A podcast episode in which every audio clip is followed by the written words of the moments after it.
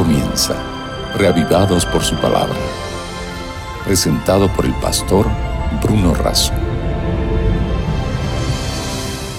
Reavivados por su palabra es una oportunidad diaria de encontrarnos con la palabra de Dios y permitir que el mensaje del Señor llegue a nuestro corazón y también a nuestra vida. Mañana tras mañana, capítulo tras capítulo, nos hemos propuesto reflexionar juntos en toda la Sagrada Escritura.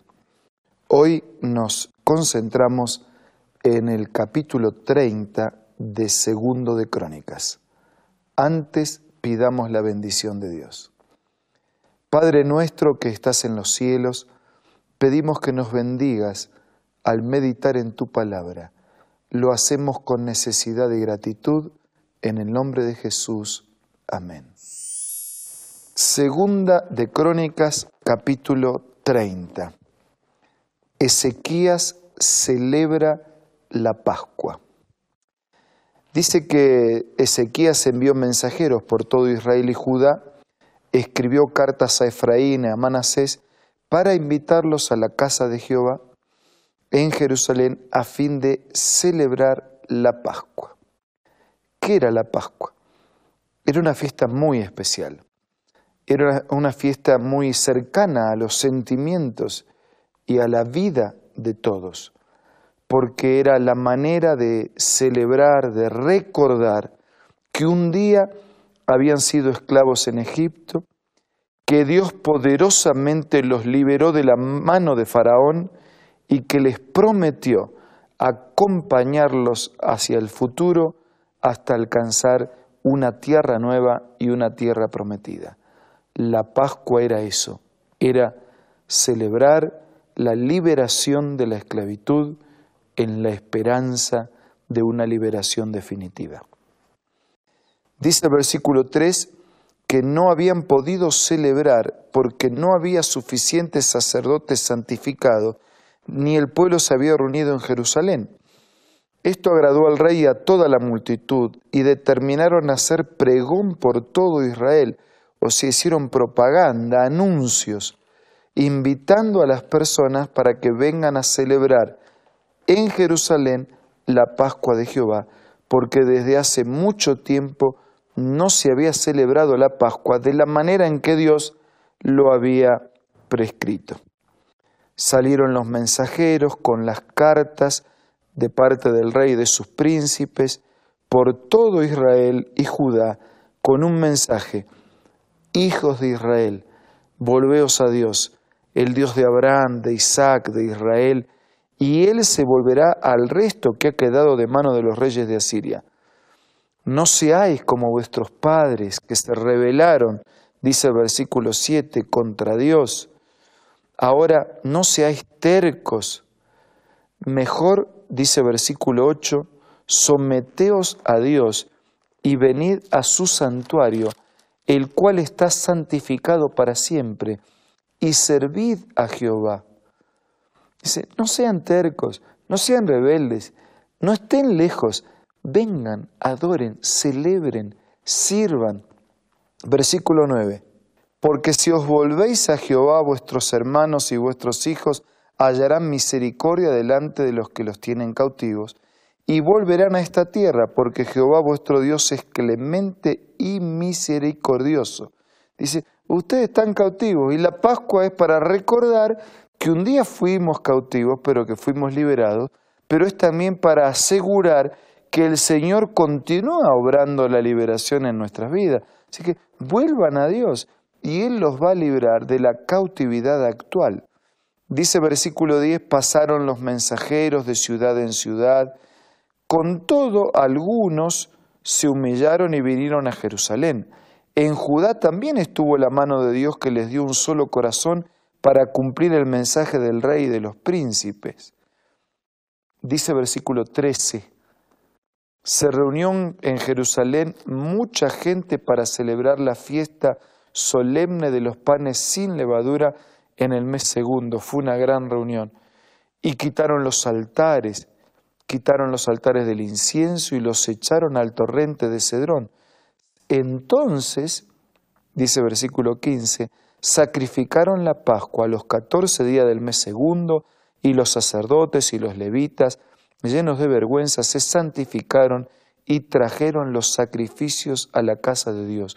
Durante tanto tiempo no lo habían hecho. ¿Cómo olvidarse de una liberación tan grande? ¿Cómo dejar a un lado la misericordia de Dios que, que los había liberado, que estaba pronto para continuar liberándolos definitivamente hasta alcanzar la meta que el mismo cielo había proyectado para ellos? Hicieron los sacrificios, se presentaron delante de Dios. Dice que los sacerdotes esparcían la sangre que recibían de mano de los levitas. Los sacrificios incluían la muerte de inocentes animales. Y uno podría decir, ¿por qué una matanza así, no? ¿Qué, ¿Qué, culpa tenía? No, no tenían culpa, por supuesto, no tenían culpa.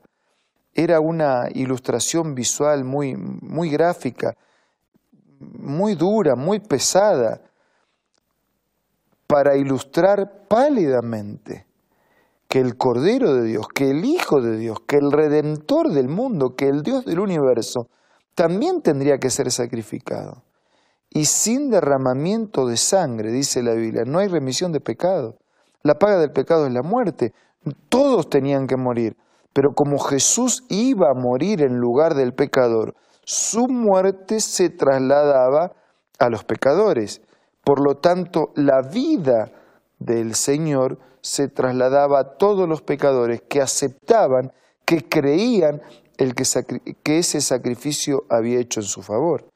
Y si nosotros continuamos leyendo, vamos a llegar al versículo 18, porque una gran multitud del pueblo, y entonces mencionan los lugares de Efraín, de Manasés, que no actuaron conforme a lo que está escrito, pues comieron la Pascua sin haberse purificado. Pero Ezequías oró por ellos diciendo, Jehová que es bueno, sea propicio a todo aquel que ha preparado su corazón para buscar a Dios. A Jehová el Dios de sus padres, aunque no esté purificado según los ritos de la purificación.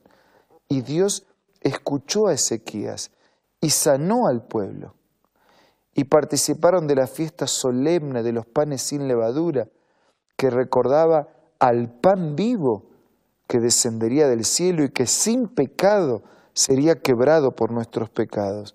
Y entonces dice, con gran gozo glorificaban a Dios todos los días, los levitas, los sacerdotes, cantando con instrumentos resonantes, la buena disposición en el servicio de Jehová versículo 25.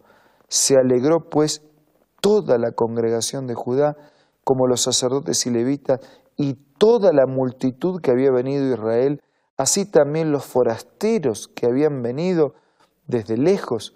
Hubo un gran regocijo en Jerusalén, porque desde los días de Salomón, hijo de David, rey de Israel, no había habido cosa semejante en Jerusalén.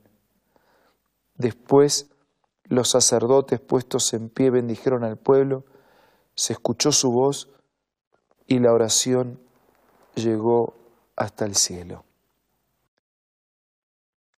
Cuando uno recupera la Pascua, hay fiesta. Hay fiesta porque recordamos el pasado, cuando Dios nos saca de la esclavitud del pecado, o sea, de Egipto, pero también recordamos el presente, cuando Dios quiere librarnos de la culpa del pecado, pero también miramos hacia el futuro, cuando Dios nos va a liberar definitivamente del pecado. La salvación en la Biblia tiene tres tiempos. Tiene un tiempo pasado, un tiempo presente y un tiempo futuro. Cuando Jesús murió por nosotros en la cruz, Él nos salvó de la condenación del pecado. El pecado nos condenaba a morir, pero la muerte de Cristo en mi lugar nos predestina a la vida.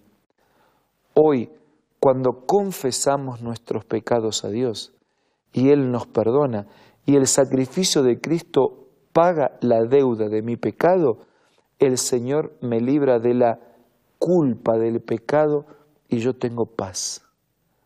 Y mañana, pronto, cuando Jesús regrese y el pecado sea estirpado para siempre, Él me va a librar de la presencia del pecado. No más pecado, no más maldad, no más muerte. La salvación en la Biblia tiene tres tiempos. En el pasado Dios me libró del pecado pagando con su muerte la condenación del pecado. En el presente me libra de la culpa del pecado con los méritos de Jesús intercediendo a mi favor. Y en el futuro me va a librar definitivamente del pecado cuando nos libere de la presencia del mal y del pecado. Entonces, si esto es así, ¿por qué no refugiarse en Jesús en esta mañana? Un Jesús que limpia mi culpa del pasado, que limpia mi culpa del presente y que me abre una esperanza de eternidad. Refúgiese en Jesús en este momento, en su oración personal y privada.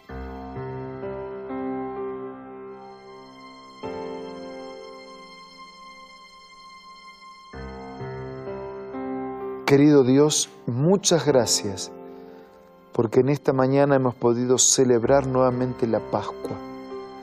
Nos refugiamos en Jesús. Sentimos tu gracia, tu perdón, tu salvación y la esperanza de eternidad. Ayúdanos a gozarnos en tus promesas y a fortalecernos en tus proyectos. Bendice a todos nuestros amigos, te lo pido y te lo agradezco todo en el nombre de Jesús. Amén. Nos reencontramos mañana para seguir siendo reavivados por la palabra de Dios. Esto fue Reavivados por su palabra, presentado por el pastor Bruno Razo.